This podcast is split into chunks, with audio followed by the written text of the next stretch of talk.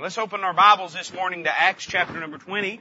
As you find your place there, I want to thank all of our visitors for being here today. What a blessing to have you with us. And I want to thank those that step up when, uh, when we've got folks sick, traveling, and of course we've got a lot of folks right now sick and traveling. And I appreciate, uh, the faithfulness of God's people and especially in those times, uh, when they step up, step in, and help out. And I appreciate the Lord's goodness and I appreciate your faithfulness. I'm thrilled that you're here today. Amen.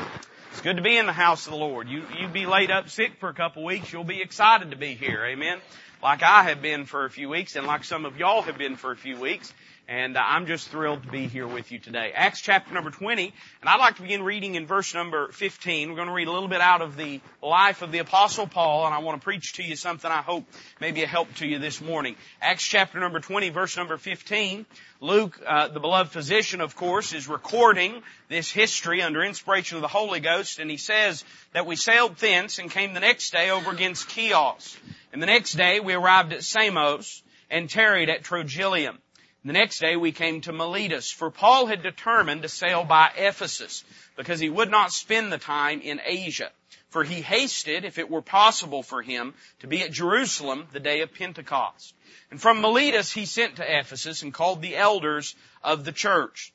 When they were come to him, he said unto them, Ye know from the first day that I came into Asia, after what manner I have been with you at all seasons, serving the Lord with all humility of mind, with many tears and temptations which befell me by the lying in wait of the Jews. How I kept back nothing that was profitable unto you, but have showed you and have taught you publicly and from house to house, testifying both to the Jews and also to the Greeks repentance toward God and faith toward our Lord Jesus Christ. Now behold, I go bound in the Spirit unto Jerusalem, not knowing the things that shall befall me there, save that the Holy Ghost witnesseth in every city, saying that bonds and afflictions abide me. But none of these things move me, neither count I my life dear unto myself, so that I might finish my course with joy, and the ministry which I have received of the Lord Jesus, to testify the gospel of the grace of God. Now behold, I know that ye all, among whom I have gone preaching the kingdom of God, shall see my face no more. Wherefore I take you to record this day that I am pure from the blood of all men. For I have not shunned to declare unto you all the counsel of God. We'll stop our reading there and pray. Father, we love you and thank you for this day. Pray that you would speak to the hearts of those here present. Lord, I know that your word is capable. It is not just uh, sufficient, it's all sufficient. And I know that it is powerful and able this morning to work in our hearts. So I pray that you'd help me this morning to rightly divide the word of truth, to not say anything that would uh, take glory from Christ and to say everything that would render glory unto Him. And I pray for the hearts of each and every person here, mine own first and foremost, that Lord, we'd have our hearts open unto you, that we'd be honest this morning, uh, that we will have come this morning not just out of formality, not just out of duty or obligation, but truly to hear from heaven, truly to meet with you, truly to have our heart fixed upon Christ more firmly, and we'll be sure to thank you for the work that's done. We ask it in Christ's precious name. Amen. Uh, this morning I want us to take a few moments and examine what the apostle Paul says here on the shores of the ancient city of Ephesus. He has gathered the church leaders from the church at Ephesus there and he is giving them a final charge. Paul does not anticipate ever seeing these believers again, but they held a warm place in his heart. Uh, this church had been birthed out of the travail of much controversy. Uh, Paul and his companions just about lost their lives seeing this work started here in Ephesus, and they had come up against much opposition. And now Paul is settled in his heart that he desires to go to Jerusalem, and he believes that that trip to Jerusalem will probably prevent him from ever coming back to the shores at Ephesus. So this touching and tender moment takes place where he gathers these elders together and he encourages them in the Lord. He declares his firm resolution to go to Jerusalem and he warns them that pretty soon there's going to be grievous wolves that are going to come in and, and uh, try to destroy that little body of believers there. And he exhorts and charges them to stay strong in the Lord. Uh, the verse that we read in verse number 24 uh, is a very familiar verse, I think, if you've probably spent any amount of time in the house of God, if you've grown up in church, if you've been around preaching. You've no doubt heard preachers preach on verse number 24. None of these things move me, neither count I my life dear unto myself. I'll admit to you, I've preached on that verse quite a bit. And uh, as preachers so oftentimes, uh, we get in a, a, a, groove of lauding and promoting and exalting uh, everything that the Apostle Paul did and said. And certainly there is much in the life of the Apostle Paul that is to be commended, that is to be uh, emulated, that is to be embraced in our lives. But I'm going to try to do something this morning. You may find it's a hard sell. But I'm going to do my best, and I believe I have clear scriptural ground, and I believe I'll show you that before we're done this morning to show you why the apostle Paul, I believe, is completely and utterly wrong in the statement that he makes in this passage. Now, I'm not saying it didn't come from a good place. I'm not saying there was not some nobility that is to be commended and lauded and appreciated in what the apostle Paul says here. Certainly as believers, we ought to be willing to lay down even our very lives for the cause of Christ. And Paul eventually would do that very thing. The uh, executioner of Nero would take Paul's head from off of his shoulders and he would leave this life as a martyr for the cause of Christ. But despite all of the nobility of his statement, despite all of the beauty and poignancy of what he utters here, I believe what he's saying is wrong. I believe Paul's in the wrong here. I believe we can see from, from uh, the Word of God that Paul was out of the will of God in the statement that he was making here. You know, it's possible for man to believe he's right and be utterly wrong. Our world is full of people walking around that believe they're right and yet are utterly wrong. Uh, the Bible substantiates clearly this fact. It says in Proverbs 16:25 that there's a way that seemeth right unto a man, but the end thereof are the ways of death. It's possible to do something that seems right and yet it be wrong. Proverbs 21:2 says every way of a man is right in his own eyes, but the Lord pondereth the hearts. It's possible to believe that you're right in what you're doing, and in your eyes to see yourself as justified, and yet be wrong. Proverbs 16:2 says all the ways of a man are clean in his own eyes, but the Lord weigheth the spirits. It's possible to believe you're just in what you're doing, and yet be entirely, completely, and utterly wrong. How many of you know this is a truism of life, that as human beings, we're fallible. We're finite. We make mistakes, we mess up, we get messed up. And I believe when we see the apostle Paul here, I believe he's got it wrong concerning the direction of his life. Before we get into the text, can I remind you of a passage from Jeremiah 17?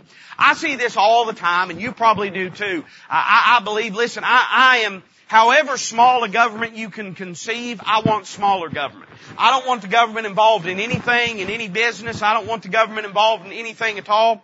But I do believe there is one place where I would be a fan of huge, major, bureaucratic, Gestapo style government oversight, and that is in what goes on church signs. Somebody say amen to that.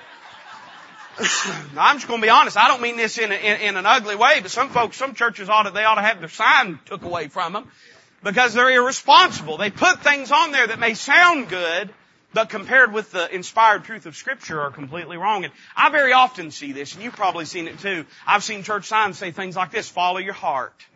Follow your heart. Follow your heart. That is one of the great uh, pealing bells of society's philosophy is follow your heart. Your heart is never wrong. Can I tell you something? Sometimes your heart is wrong. Sometimes it'll lead you astray. It's why we need the Word of God. Your heart can be wrong. My heart can be wrong. In fact, Jeremiah says this in Jeremiah 17, 9. He says that the heart is deceitful. Not only is it deceitful, he says it's deceitful above all things. Not only is it deceitful above all things, but he says that it is desperately wicked. He says, who can know it? In other words, your heart has the ability to deceive you.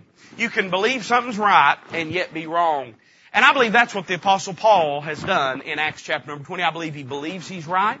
I believe that he believes what he's doing is noble. I believe he believes he's willing to pay the cost. But I believe all that withstanding, I believe that we can see from scripture that Paul was wrong in the direction that he's going. And it's with that in mind that I want to preach on this thought. The most convincing lie that you'll ever tell. And I'll go ahead and just give you the byline. You ready? The most convincing line you'll ever tell is the lie you tell yourself when you're going the wrong way and you want to go that direction.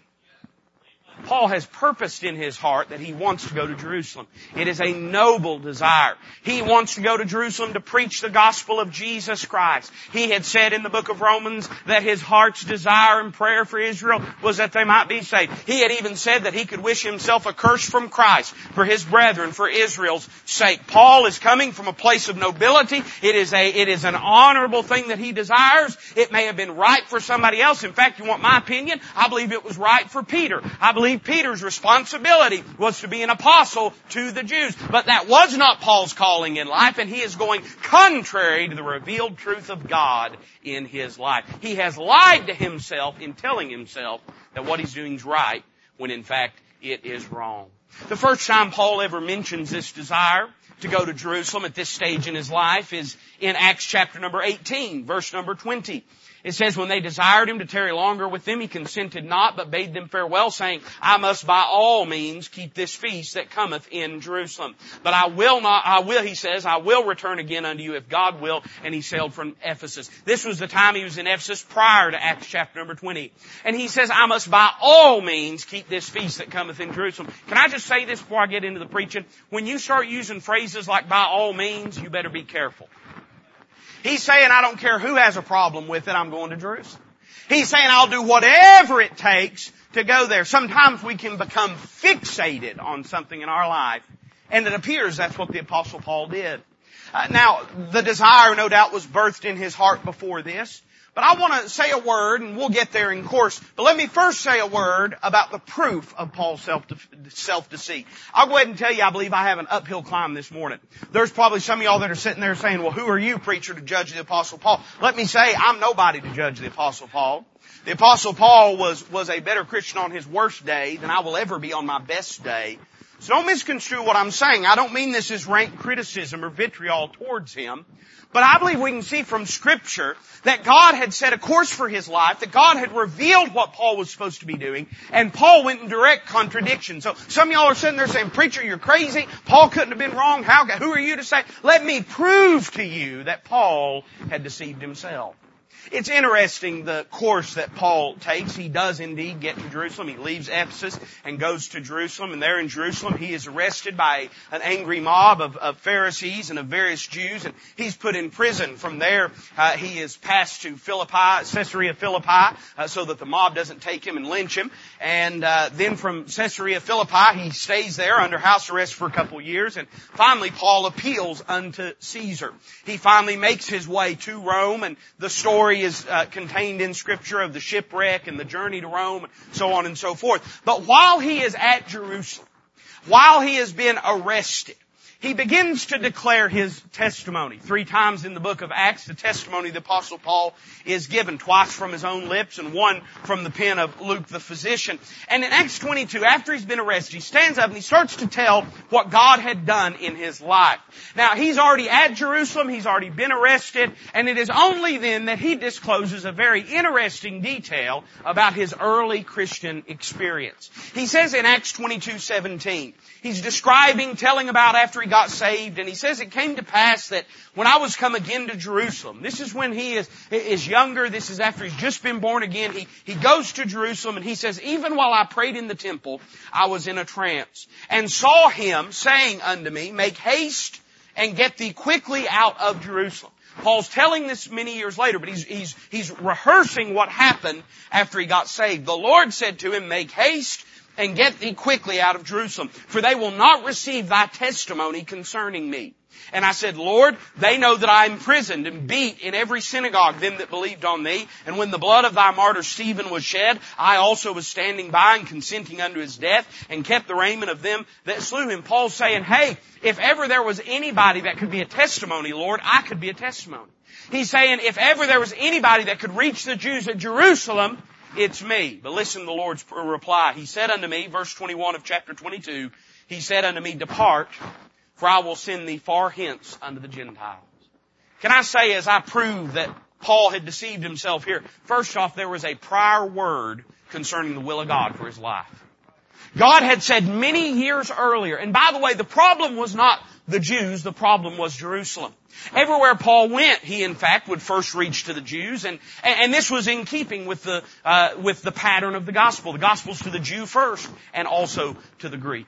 And so everywhere he went, he would always witness to the Jews. The problem was not him witnessing to the Jews. The problem was him going to Jerusalem. God had said to Paul, Jerusalem is not your mission field. This is not where I've planted you. I've made you an apostle to the Gentiles and you are not to minister and labor and work here in Jerusalem. And by the way, in his ministry, he had not. The only time we find Paul going to Jerusalem other than this occasion or after this occasion is in Acts 15. And when he goes, he's not going there to evangelize Jerusalem. He's going there to meet with the other apostles and settle some questions they had about the law and about grace and, and try to set a course for the church. But in all these years, despite his familiarity with Jerusalem, despite in his mind him being equipped to reach the Jews at Jerusalem, God had said to Paul, no Paul, that's not your mission field. You go far hence. Can I tell you something? There are some things in our Bible we don't have to pray about. There's a prior word about it. There's some things God has revealed. There's some things we don't have to, uh, we don't have to pray uh, about whether it's wrong or right to commit adultery. We don't have to pray about whether it's wrong or right to steal. We don't have to pray about whether it's right or wrong to uh, drink and, and get drunk. We don't have to pray about those things. God has established those things. There's a prior word about them. And in your life and mine, I found this to be true that very often God will confirm His promises, but He rarely confirms His instructions. So what do you mean, preacher? God says something, and until He says otherwise, that's what He said. He'll give an instruction. We see this in the life of Abraham. Over and over and over again, God comes back to Abraham to confirm the promise. But one time God said to him, Abraham, get thee out from thy family, get thee out from thy kindred, get thee out from thy land. It was only in Abraham's disobedience that God affirmed that again. God gives us a command and He expects us to obey it. Uh, this is true, no doubt. If you've raised children, you've had the same policy in your home. You tell your child to do something, that's their orders, and and they'll and they like all kids do. They'll come to you and say, "What about now? What about now? What about now?" And I say, just like you said, and just like your daddy said, "What did I tell you?" God is our Father. And He gives us commands and He gives us a direction in our life and He gives us a will for our lives. And we're not to deviate from that thing unless He instructs otherwise or constrains us to do something different. There was a prior word. But then I noticed something else that I think proves to me that the apostle Paul was going the wrong direction. And it's found in verse 23 of our text in chapter number 20. Paul says in verse number 22, Now behold I go bound in the Spirit, uh, small lowercase s, bound in the Spirit unto Jerusalem, not knowing the things that shall befall me there. That's interesting that he says that. He says, I don't know what's going to happen. But in fact, he did know what was going to happen. And we know that because verse 23 says, Save that the Holy Ghost witnesseth in every city, saying that bonds and afflictions abide me. Now, the commentators have argued and fussed a little bit about this verse. Some people claim what's being said there is that in every city Paul would go to, there would be bonds and afflictions. But I don't believe that's what's being said because as he makes this statement, he's not got shackles on his wrists. Uh, he didn't in, in, in most of the cities that he went to, he was not in prison. That would make the Holy Ghost a liar. No, I think what Paul's saying here, and I think it's clear from scripture, is that every city that Paul went to, the Holy Ghost of God bore witness to him and said, Paul, if you go to Jerusalem, only bonds and afflictions abide you there. In other words, you're going the wrong direction, Paul, and if you keep going that direction, you're going to make shipwreck of your life. Can I say this? There was a prior word, and he reveals that in chapter 22. He says, back when I was a new Christian, God said, leave Jerusalem and go depart hence far to the Gentiles. Let me say number two, there were private warnings. So what do you mean, preacher? The Holy Ghost was knocking on his heart's door every city he went to and saying, Paul, you're going the wrong direction. Now listen, if you're not saved this morning, if you don't know Christ as your Savior, if the Holy Ghost is not inside of you and the Holy Ghost lives inside of every believer, but if you've never been saved, you may not understand what I'm about to say. But I will tell you this, that when I'm going the wrong direction, the Holy Ghost knocks on my heart's door day in and day out and reminds me that I am. You see, that's what He's given. He's given to guide us into all truth. He's given to lead us, to comfort us, yes, but also to corral us into going the right direction in life. And I'm a firm believer that a person doesn't just stumble out of the will of God. We've got to exert our will over God's will. We've got to walk past the private warnings of the Holy Ghost. Everywhere Paul went, every city that he went into, the Holy Ghost said, Paul, why are you going this way? Paul, what are you doing with your life? Paul, you know this isn't what you're supposed to be doing. And some of you this morning, I, I don't want to, I don't want to play the role of a prophet. I'm not a prophet. I'm barely a preacher. But some of you this morning might be sitting there and you know in your heart of hearts the Holy Ghost's been dealing with you, working on you, and everywhere you turn, it's like that still small voice says, what are you doing? What direction are you going? What are you trying to do in your life? You know what you're doing is wrong. Everywhere he went, the Holy Ghost bore witness. But then I see a third thing that proves to me that Paul had deceived himself. Look over in chapter 21. It's just probably a page over for you. Chapter 21. And listen to what happens after he leaves Ephesus. So he says goodbye to the Ephesian elders and, and he sets sail and verse number uh, 3 of chapter 21 Listen to the, the history that Luke records. He says, Now when we had discovered Cyprus, we left it on the left hand and sailed into Syria and landed at Tyre. For there the ship was to unlade her burden.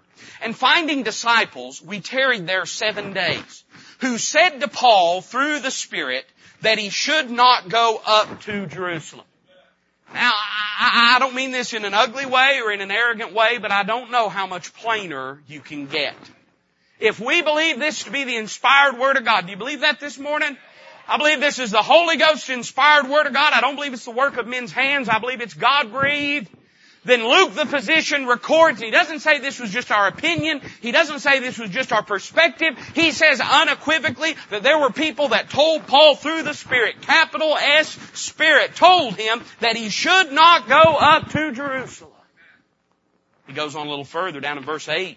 He says, the next day, we that were of Paul's company departed and came unto Caesarea, and we entered into the house of Philip the evangelist, which was one of the seven, and abode with him. And the same man had four daughters, virgins, which did prophesy.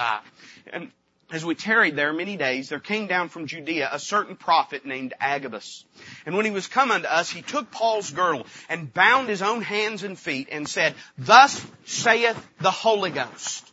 Thus saith the Holy Ghost. So shall the Jews at Jerusalem bind the man that owneth this girdle and shall deliver him into the hands of the Gentiles. That's pretty clear to me, isn't it to you? And when he heard the, when we heard these things, both we and they of that place besought him not to go up to Jerusalem. Then Paul answered, What mean ye to weep and to break mine heart? For I am not ready to be bound only, but also to die at Jerusalem for the name of the Lord Jesus. And when he would not be persuaded, we cease saying, The will of the Lord be done. Can I just, I don't want to get ahead in my sermon, but you notice what he says there? He says, I, I won't just be bound, I'll die. And then he says, In the name of the Lord Jesus. Well, here's the problem. We take all kinds of things and blame them on God. The Holy Ghost. And by the way, what does the Holy Ghost do? Christ made the statement in John chapter number uh, 16. He said that He'll not speak of Himself, talking about the Holy Spirit. He'll not speak of Himself. He said He'll testify of me.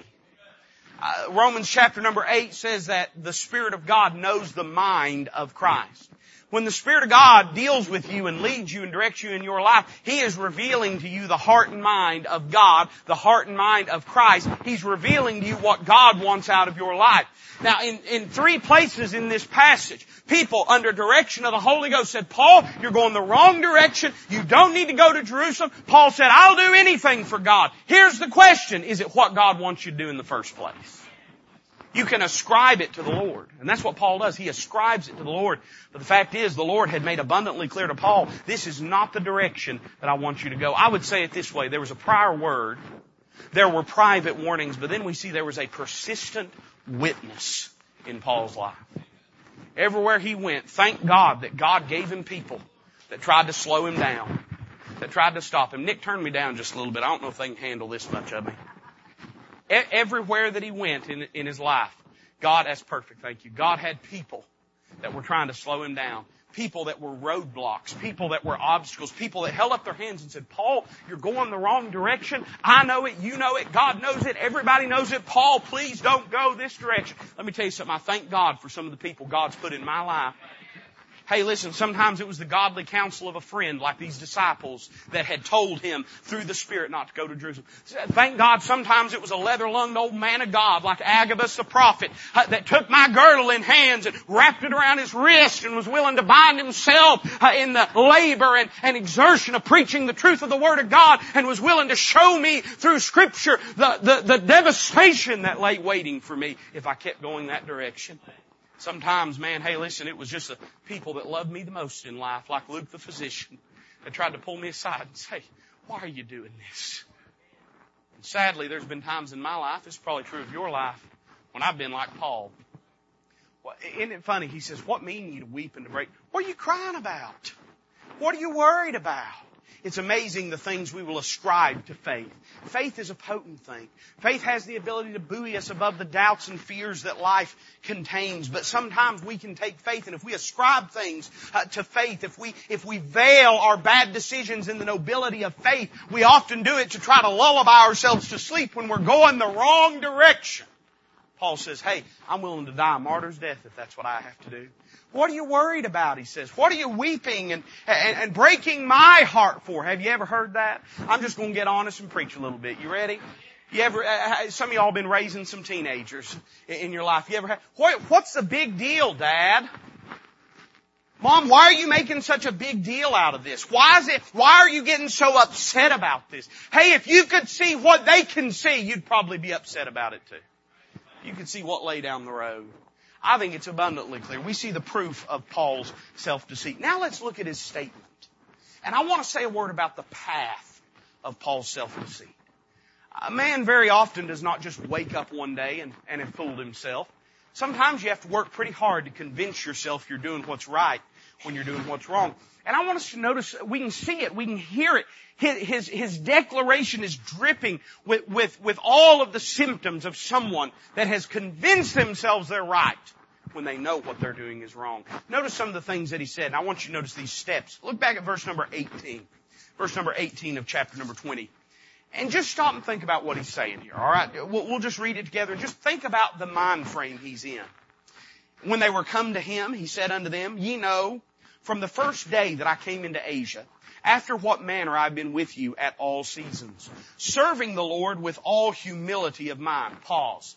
That don't sound like a very humble statement to me that, that's kind of like saying I pride myself on my humility, right?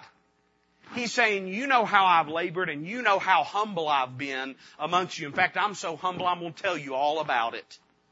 He says, I've served the Lord with all humility of mind with many tears and temptations which befell me by the lying in wait of the Jews and how I kept back nothing that was profitable unto you, but have showed you and have taught you publicly from house to house, testifying both to the Jews and also to the Greeks repentance toward God and faith toward our Lord Jesus Christ. Look down to verse 31. We didn't read this far.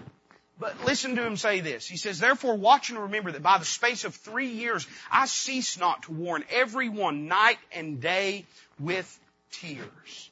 Verse 33, he says, I have coveted no man's silver or gold or apparel. Yea, ye yourselves know that these hands have ministered unto my necessities and to them that were with me I have labored, or I have showed you all things how that so laboring ye ought to support the weak and to remember the words of the Lord Jesus, how he said it is more blessed to give than to receive. Can I tell you something? I don't believe Paul says a single lie there.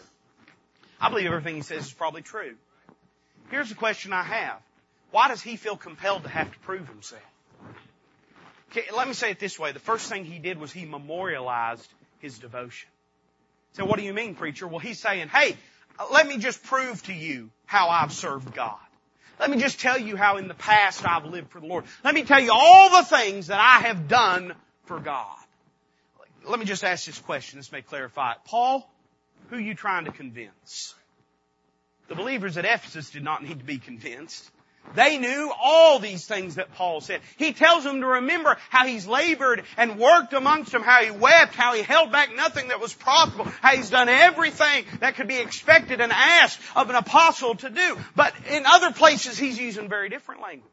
When he writes to the church at Corinth, he says, uh, Yea, I gladly spend all and am spent for your sakes. Now here he's saying, I've done enough. Here he's saying, I've paid my debt. Here he's saying, don't forget how good of a Christian I have been. I find that most of the time in my life, when I'm trying to uh, boast and inflate my Christianity, it's usually myself I'm trying to convince and not other people.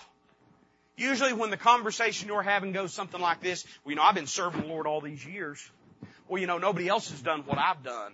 Well, you know, nobody else has lived for the Lord the way I have. I mean, who else would, would, would work at the church the way that I do? Who else would, would, would pass out tracts like I do? Who else would do all that? Most of the time you ain't trying to convince nobody but yourself.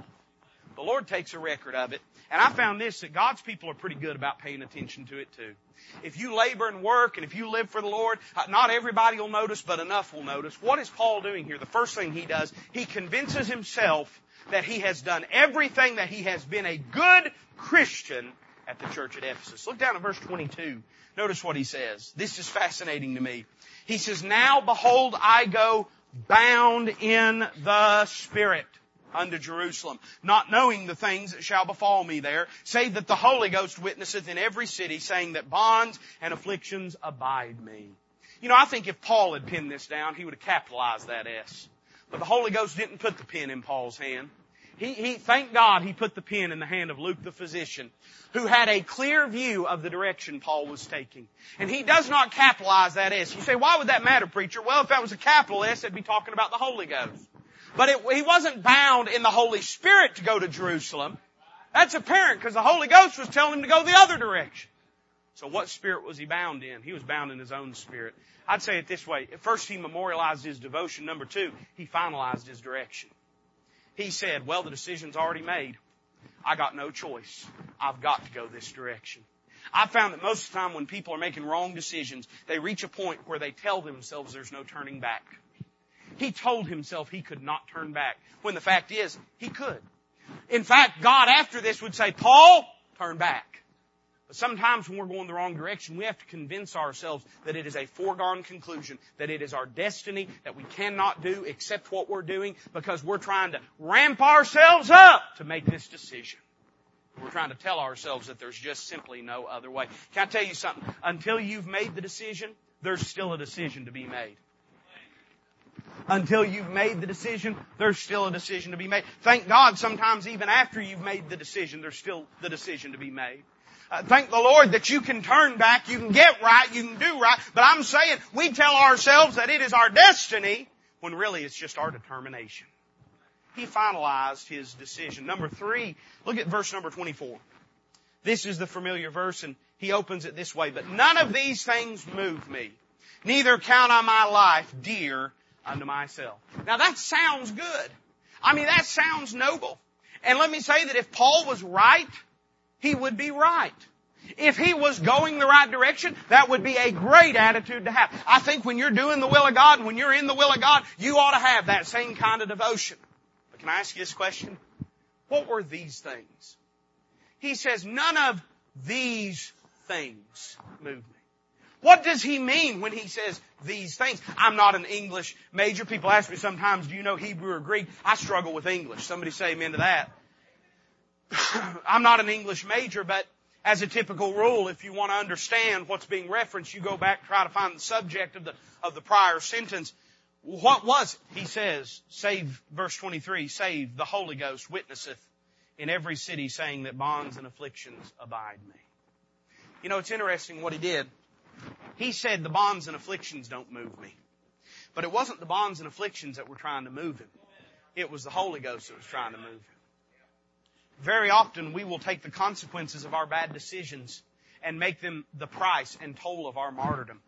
We'll go the wrong direction and then play the victim and talk about how rough it is. Boy, I just, I'm just trying to go on for the Lord and live for the Lord and do for the Lord and I, everybody's persecuting me and everybody's standing against me. I've known people like that in life. They have a perpetual victimhood mentality. Anything bad that happens and that, if they're, uh, if, if, if, if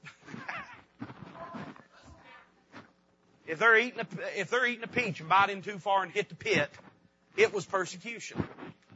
You know, if they're driving down the road and a rock flies up and hits the windshield, it's persecution. Now listen, don't misunderstand what I'm about to say. I, I do believe the devil can use the small things in life to try to afflict us. But I'm saying this, sometimes what we're doing is reaping what we've sowed. Not eating a peach. I love peaches. Amen. But I'm saying sometimes in life we, we will, here's what he did. You know what he did? Let me say it this way. He lionized his determination. He said, I don't care the cost. You know who else didn't care the cost? Jonah. Son, he, he went down, he got in that ship and he paid the fare. And he said, I don't care what it costs me. When the storm arose, you know what he did? He didn't say, I need to repent. He looked at them fellows and said, just throw me in, I'll die. He was willing to pay the cost. The problem was it was a cost God never wanted him to pay in the first place. Sometimes, you know what we do? We lionize our determination. We make ourselves a martyr. We make ourselves a victim. We make ourselves the, the, the uh, scion of, of spiritual resolve. And we say, I'll bear anything for the name of Christ. Has God asked you to bear that though? Or is it merely the consequences of your decision? Look at verse 24. He says this, so that I might finish my course with joy. You know what he did? He idealized his desire. Paul says the only way the only way that I can finish my course with joy is to go to Jerusalem. How many times you've heard this before? If you've raised kids, if you've raised teenagers, or if you've pastored some of them, then you know exactly what I'm about to talk about. But daddy, I can't be happy without him. Mama, you don't understand. She makes me happy. I can't live without her. Hey, there's even been marriages busted up, and you know what people said? Oh, I've got to have that person. They're what gives me joy in life. How many people have destroyed their homes, destroyed their families because they said, once I'm making that better paycheck, then I'll be happy. Once I get that promotion, then I'll be happy. You better learn real early where true joy comes from. Christ says, I'll give you joy, and your joy shall no man take. Can't nothing in this life give you joy except the Lord and being in His will. But Paul says here, if I'm going to finish my course with joy, I've got to do this. And very often that's what we tell ourselves. If I'm going to be happy, I have to go this direction. That's one of the tactics that we use. So he idealized his desire. Let me give you another one. Look what he says next. He says, in the ministry which I have received of the Lord Jesus to testify the gospel of the grace of God. Boy, that sounds good. I mean, that sounds good. I can think of no more noble desire than to want to preach the gospel of the grace of God. And yet Paul was wrong in what he was saying. You know why? Because he told a half truth. He tried to make it seem as though why he was doing what he was doing was to preach the gospel of the grace of God. You know what I find? I find that the Gentile world was full of lost people that needed to hear the gospel of the grace of God. He could have gone anywhere and preached the gospel of the grace of God. Yea, the hand of God had blessed him. A door of utterance was given unto him. Thessalonica, Ephesus, Corinth, Galatia, on and on, Philippi. We could go, Colossae. He'd been given open doors to preach the gospel of the grace of God. You see, he did the old bait and switch here. He said, all I want to do is serve God. And then he called what he wanted to do serving God. We do that in our lives. We idealize something, we fixate on it, we convince ourselves it is the will of God, and then we say, I'll do anything for the will of God. Well, that's good and everything, but you better make sure what you're fixated on truly is the will of God.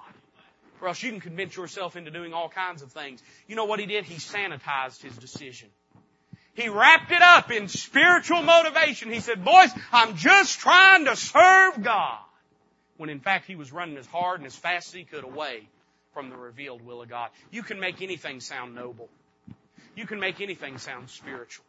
And the fact is, by the way, listen now, what he wanted to do was the will of God for somebody else. I'm going to just say that again. What he wanted was the will of God for somebody else. It just wasn't the will of God for him. Can I give you an example? Hey, listen, somebody gets fixated on somebody else that's married, uh, that's a spouse, that's, that's got a home, that's made marriage vows. Guess what? That person is the will of God, just not for you. They stood at an altar and commended and committed themselves unto their spouse and unto God. And they said, and, and that, that person became the will, they became the will of God for each other. They may be the will of God for somebody else, but that don't mean they're the will of God for you. Listen, God is doing things in my life in my heart in my ministry. It's the will of God for me. If I tried to do something else, I'd be out of the will of God. If somebody else tried to do what I'm doing, they might be out of the will of God. What Paul was doing was the will of God for Peter. Just not for Paul. And very often, we can go down a path and road of destruction by trying to uh, corral the will of God into being the same for us that it is for somebody else. Now, there are some things that are the will of God for everybody. But when it comes to the personal revealed will of God concerning the course of your life, you got to find the will of God for you, and not sanitize your decision. And then finally, and I, I, I'm done with the introduction. You know, I know that ain't funny anymore. I say it a lot, but I always get that nervous laughter, and it makes me feel good. I know you don't think it's funny anymore. You're just worried one of these days I'm going to be serious when I say it. Look at verse 25.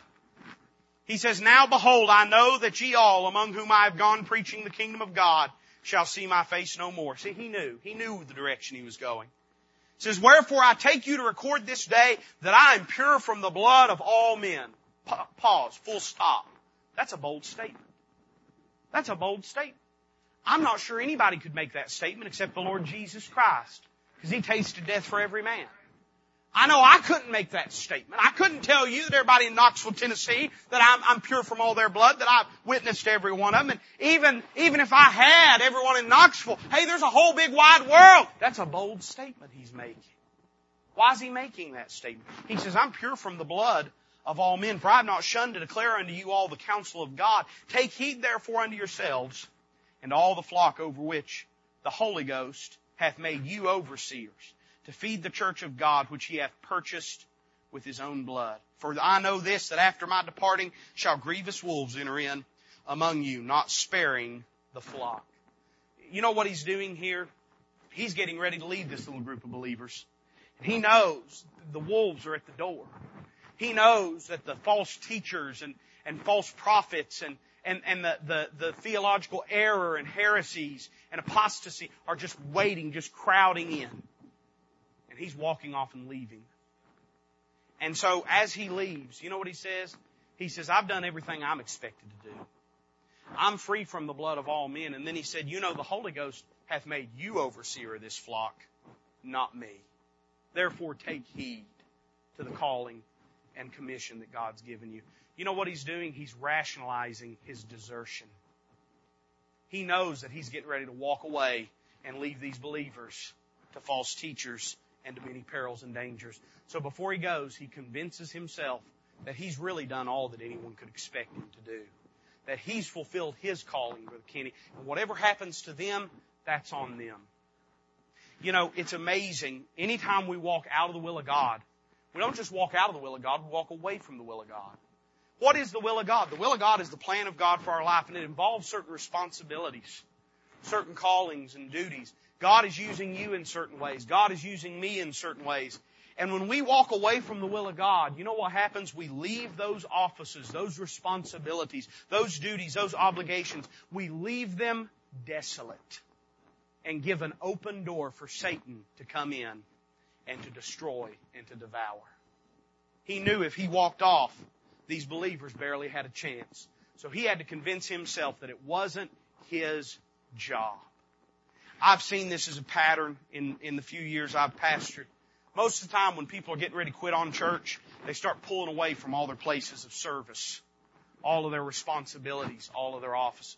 Now don't misunderstand me. There are times people get ill and get sick and there's times that, that, uh, responsibilities arise in life and there are occasions when a person must step back and see to those more personal issues and, and responsibilities in life. But as a general rule, when people are on their way out, this is why as a pastor, most of the time, people don't just fall out of the window like Eutychus. They head that direction. And the sad truth is, as a pastor, very often you can see when people have leaving on their mind. Because you see them begin to withdraw from fellowship with believers, withdraw from responsibilities, withdraw from uh, places of duty and of action and of office in the church. And oftentimes they'll tell themselves things like, well, you know, it's time for somebody else to step up. it's time for somebody else to step in.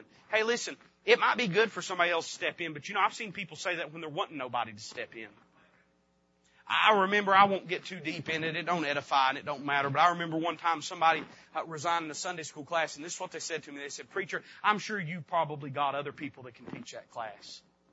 Now this person wasn't just stepping back for personal reasons or family reasons. They were getting out and they did wind up getting out.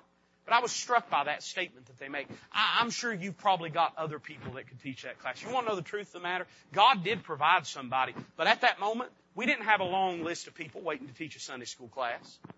Where'd that person get that idea? They had developed it in their own mind, made them feel better about walking away from that class, walking away from those kids, walking away from that calling, walking away from that responsibility. It made them feel better about abandoning their post by telling themselves, well, there'll be somebody else step in. These men can tell you, Brother Larry can tell you, Brother Taylor can tell you, some of these other church men, they can tell you. The house of God, listen, it takes everybody. It takes everybody. It takes everybody. But we convince ourselves, well, if I walk away, there'll be somebody else. Sad truth is you might walk away and there might not be anybody else. And the ministry might suffer Paul, he rationalized his desertion. Well, let me give you a final thought, and I'm just going, I'm not even going to preach. I ain't even going to go near that pulpit. Does that make you feel better? I'm just going to say them to you, and I'm going to quit, and I'm going to be done. All right? What was the product of Paul's self-deceit? What happened as a result of it? Well, I noticed three things took place. Paul goes on to Jerusalem and uh, when he gets there, James and, and some of the other church elders and leaders, they come to him and they say, Paul, you know, the Jews here at Jerusalem, they're kind of nervous because they've been hearing word that you've been telling people not to keep the law and you've been telling people they don't have to be circumcised and things like that. And, and Paul had just said everybody's mind at ease if you would go and take a vow and perform a sacrifice in the temple and just show everybody that you're, you're not against the law, you're not against the, the, the teachings of Moses, would you be willing to do that? Paul says, yes, I will. He goes into the temple, he makes a vow, he shaves his head. He spends seven days performing that vow, that duty. And then it's when he goes back into the temple to perform the sacrifice that the Jews get in an uproar and arrest him. Here's a question I have. What is the man that wrote the book of Galatians doing? Shaving his head and taking a Jewish vow. What is the man that wrote in the book of Colossians that Christ has taken the handwriting of ordinances that was against us, that was contrary to us, nailing it to his cross. He, he took it out of the way. What, what's the man that in the book of Hebrews said that Christ suffered without the gate, meaning without uh, of Judaism, meaning he was considered unclean by ceremonial law? What's that man doing going back within the gate and taking a vow on himself and performing a ceremonial vow of Judaism? What's that man doing walking into the temple to shed animal blood and to commit a sacrifice? What's that man doing that said that it was not possible that the blood of bulls and goats should take away sin. What was he doing taking that vow? You know, I found this. When we get out of the will of God, our values will be sacrificed. You get out of the will of God, sooner or later the world's going to ask something of you that goes contrary to what God says. Not only that, I, I find it interesting, and it's easy to miss this if you don't read through your Bible carefully, but back in chapter number 18, we have God speaking to Paul. Now this was not terribly uncommon in that day of, of apostles and before the Word of God was completely finished, that God would speak audibly uh, to, to apostles in particular. God would speak to Paul. And In chapter 18, Paul goes to Corinth. And he does as was his custom. He goes and, and he preaches to the Jews first and declared that Jesus was, was the Christ, was the Messiah. The Bible says that the, the Jews opposed themselves, meaning they, they were, they were irrational. They weren't even willing to talk to him in rational terms. And Paul gets frustrated and he shakes the dust off of his feet and he says, I, he says, I henceforth will go to the Gentiles. And he turns around and walks off. He leaves and he says, you know, I'm, I'm not the apostle of the Jews anyway. I'm the apostle of the Gentiles. What am I doing doing this? And he leaves. Well, that night there's an uproar of Jews in the city and they, they conspire to kill Paul. And God appears to Paul that night and says, Paul, don't fear. I have much people in this city. Basically says, Paul, you're doing the right thing. Don't worry about it. I'll protect you. I'll watch over you. That's in chapter 18 when he's at Corinth. It's at the end of that chapter that Paul makes a statement that he will by all means go to Jerusalem. And you know what you'll find? Other than when Paul quotes the Lord Jesus in Acts chapter 20, you won't find a drop of red ink between Acts 18 and Acts 22. God doesn't speak once to Paul. You know, when you get out of the will of God, your values will be sacrificed. Number two, we see the voice is silenced. God didn't speak to Paul once from Acts 18 when he said, I'm going to Jerusalem from that time forward. And you know when God finally did speak to him? When he was already arrested and was being led out from Jerusalem to Caesarea Philippi. In other words, when he was being led away from the place of his disobedience, when he was being led away from the place of his rebellion, then the voice of God spoke again. But all through that interval, God didn't speak. Now, now wait a minute. Let me rephrase that. God did speak to him. Not in audible voice, but the Holy Ghost did speak to him. In fact, in every city, the Holy Ghost witnessed that bonds and afflictions abide in. Here's the problem. There was only one note in the song that the Holy Ghost wanted to sing. Only one topic that God wanted to talk to Paul about. And that was, Paul, you're going the wrong direction. You know why the voice didn't speak any further? Because Paul wouldn't listen to that voice. That's what we call quenching the Holy Spirit. when the Spirit of God is dealing with you, guess what? Until you get it right, He ain't going to talk to you about anything else. He, he, ain't, he, he ain't going to talk to you about what car to buy or what house to buy. He ain't going to talk to you about whether to get that promotion. He ain't going to talk to you about how to uh, parent and how to guide your kids. Now don't misunderstand me. The Word of God still has the ability to instruct us. And you know, I'm convinced of this. That's how people live out of the will of God. There's a difference between hearing the voice in the Word and hearing the voice from the Word. And a person can live reading the Bible and accepting its instruction while living completely out of communion with the Spirit of God. They'll still hear the voice, but it won't speak to them the way it does when we're in tune with the Spirit of God. You see, everywhere he went, the Holy Ghost did talk to him, but he didn't want to talk about anything but what direction Paul was going. So Paul just ignored him. The voice was silenced. You know, finally, I'm done. I see that his vision was stifled. Paul would go to Jerusalem. He'd be taken to Caesarea Philippi. There he would make one of the great mistakes of his life. He would appeal to Caesar. That's, that's a funny thing for a man that said that he bows his knee before the Lord Jesus Christ and none other for him to say, I appeal unto Caesar. But he said that as a Roman citizen then, once he said, I appeal unto Caesar, he was going to Caesar. Even he himself could not have changed at that point. He was bound by law to be carried to Rome. He gets on a boat. You know the story. You can read in the book of Acts about the shipwreck and the Isle of Miletus and everything. He winds up in Rome. And that's where Paul's scriptural story stops. Now his life went on and there's speculation about he got out of prison and, and went maybe to Spain and some people even think as far as the British Isles and, and everything. That might be possible.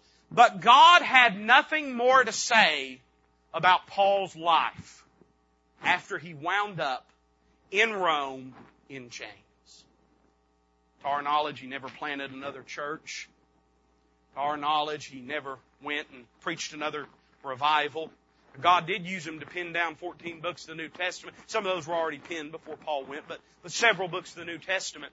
But I'm saying this, the scope of what Paul could have done with his life was shrunk because of his disobedience. Can I tell you something? The will of God is the greatest thing in the world for you. The will of God is the biggest thing for you.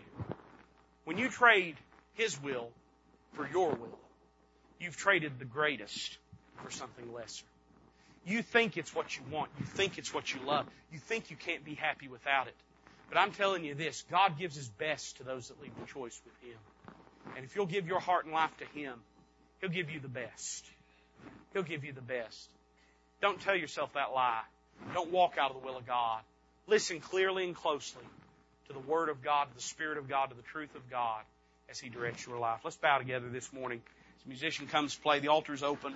I'm not going to ask a hundred questions. If God dealt with you, won't you find a place down here at the altar and just deal with Him? Don't quench that voice. Don't turn Him away. He may have been speaking to you, dealing with you, working on you. Don't push Him away. That's, listen, until you'll talk to him about that, there's nothing else to talk about. So why don't you find a place down here and say, all right, Lord, let's talk about this. Father, bless this invitation. May it up, uplift Christ. May it glorify your Son. We ask it in His precious name.